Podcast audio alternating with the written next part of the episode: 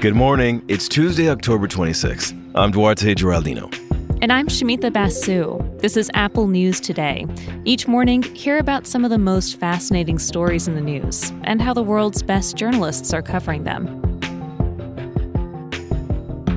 Next Tuesday is Election Day, but since it's an odd numbered year, there aren't a lot of races to watch. That's why there's a focus on governor's races in Virginia and in New Jersey. Political experts follow these off year races for signs of what might happen nationally in the midterms in 2022 or even in the presidential election in 2024.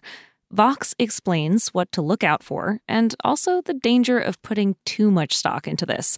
The sitting president's party often loses these types of races. They may not actually say that much about how voters feel about Biden, but they will offer a first glimpse of each party's strategies heading into the midterms.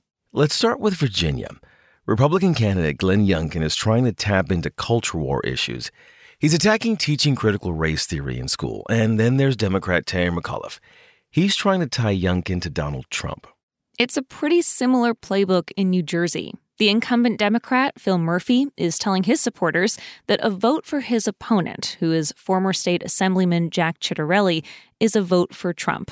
Ciattarelli says spending got out of control under Murphy. Still, both states are more or less blue these days, which makes it hard for anybody trying to see these results as indications of a bigger national trend. Vox says if Republicans win, they could try to claim momentum heading into next year's elections. But if Democrats sweep both races, it may be harder to make the same case.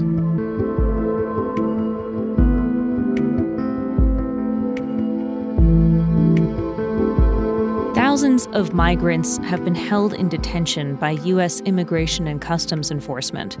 In 2018, a man named Efrain Romero de la Rosa, who'd been diagnosed with schizophrenia, died by suicide after 21 days of solitary confinement at a detention center in Georgia. Jose Olivares has been following this case for The Intercept.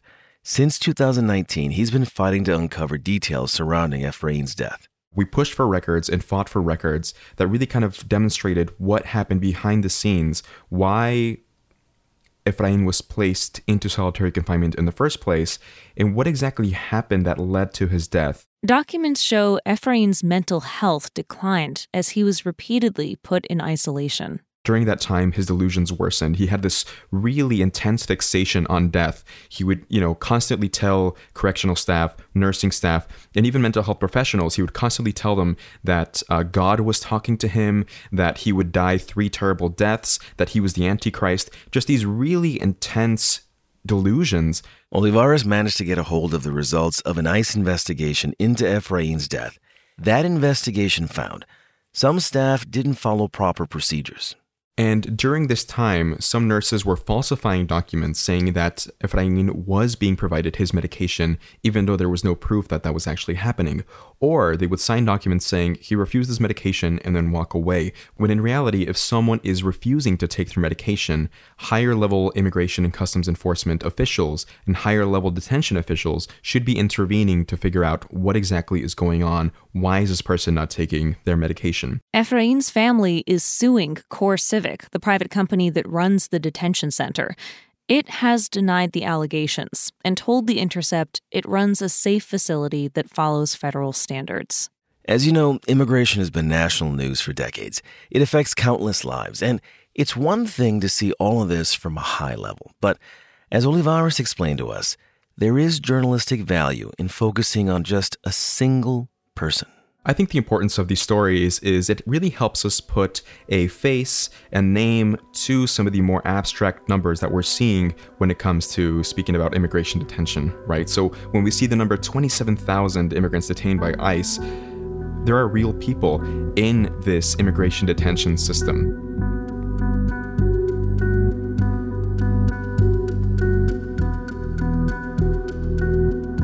Sudan is back in the news as public protests against a military coup stretch into a second day. It's been years since the killings in Darfur drew the attention of global politicians and celebrities. The country had fallen out of the headlines recently, in part because things were getting better.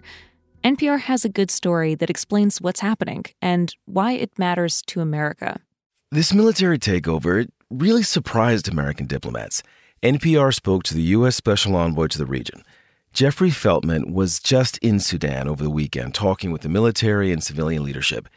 He says he was feeling mildly encouraged, but by the time his plane landed, he was reading about the coup. The U.S. has invested a lot of money in Sudan's stability, but now it's putting $700 million in aid on hold. Just months ago, Sudan was seen as a success story, a country transitioning from decades of brutal dictatorship on its way to democracy. But now its future is in question. NPR spoke with one national security expert who frames what's happening in Sudan as a test of American influence in a key strategic region. He calls it a reflection of the limits of American leverage. Remember, Russia and some nearby Gulf states, they weren't exactly fans of democracy in Sudan.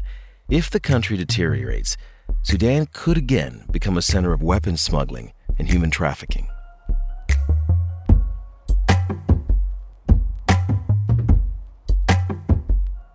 Game one of the World Series is tonight, and even if you're not a baseball fan, you might get a kick out of this story about Jim McIngvale, aka Mattress Mack. He's known in the Houston area. He's a Texas furniture tycoon, a huge Houston Astros fan, and a legendary gambler.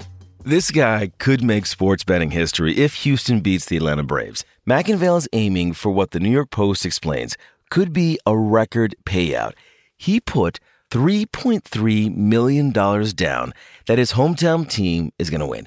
If Houston wins the series, McIngvale will take home $36 million. Yeah, that's an amount that you and I might gasp at, but I don't think he even blinks these days. He is notorious in the high stakes sports betting world. The Post says he made headlines recently after betting nearly $3.5 million that the Tampa Bay Buccaneers would win the Super Bowl. Yeah, but Mattress Mack, he also brought in a special cheering section with ties to the Almighty. The Houston Chronicles reporting he bought 55 tickets to tonight's game for nuns. This is not a new move for him. He also brought the sisters to game one of the Astros series with the Boston Red Sox. In that game, the Astros made a late comeback, so fans started calling them the Rally Nuns. A sister later threw out the first pitch at the game that the Astros won to get to the World Series. That means the Astros are 2 0 in playoff games when the Dominican Sisters of Mary Immaculate Province are in the house. So, tonight, Mattress Mack is hoping will be a good luck charm. You can find all these stories and more in the Apple News app. And while you're in the app, keep listening to hear narrated articles from our News Plus partners.